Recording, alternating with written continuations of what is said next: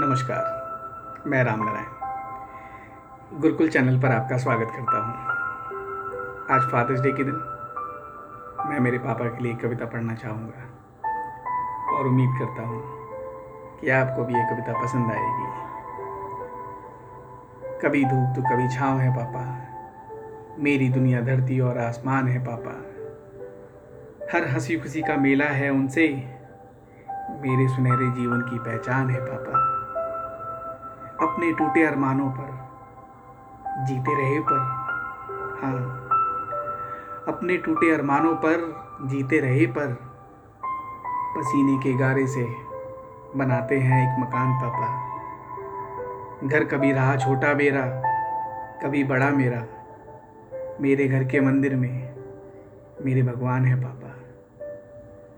सब कुछ सहते, कुछ ना कहते, तन्हा रहते, फिर भी तिनका तिनका जोड़कर बना रखी है घर में एक मुस्कान पापा। कभी नरम गरम और कभी धर्म। हाँ कभी नरम गरम और कभी धर्म। अनुशासन की डगर चलाकर बनाया है हमें एक नेक इंसान है पापा। सेवा भाव है, धर्म है जिसका। किया निछावर जीवन जिसने। मान रखने के खातिर भाई बहन हैं, पाले उसने। सामर्थ्यों से ज़्यादा किया और हैं रखते सबका सम्मान।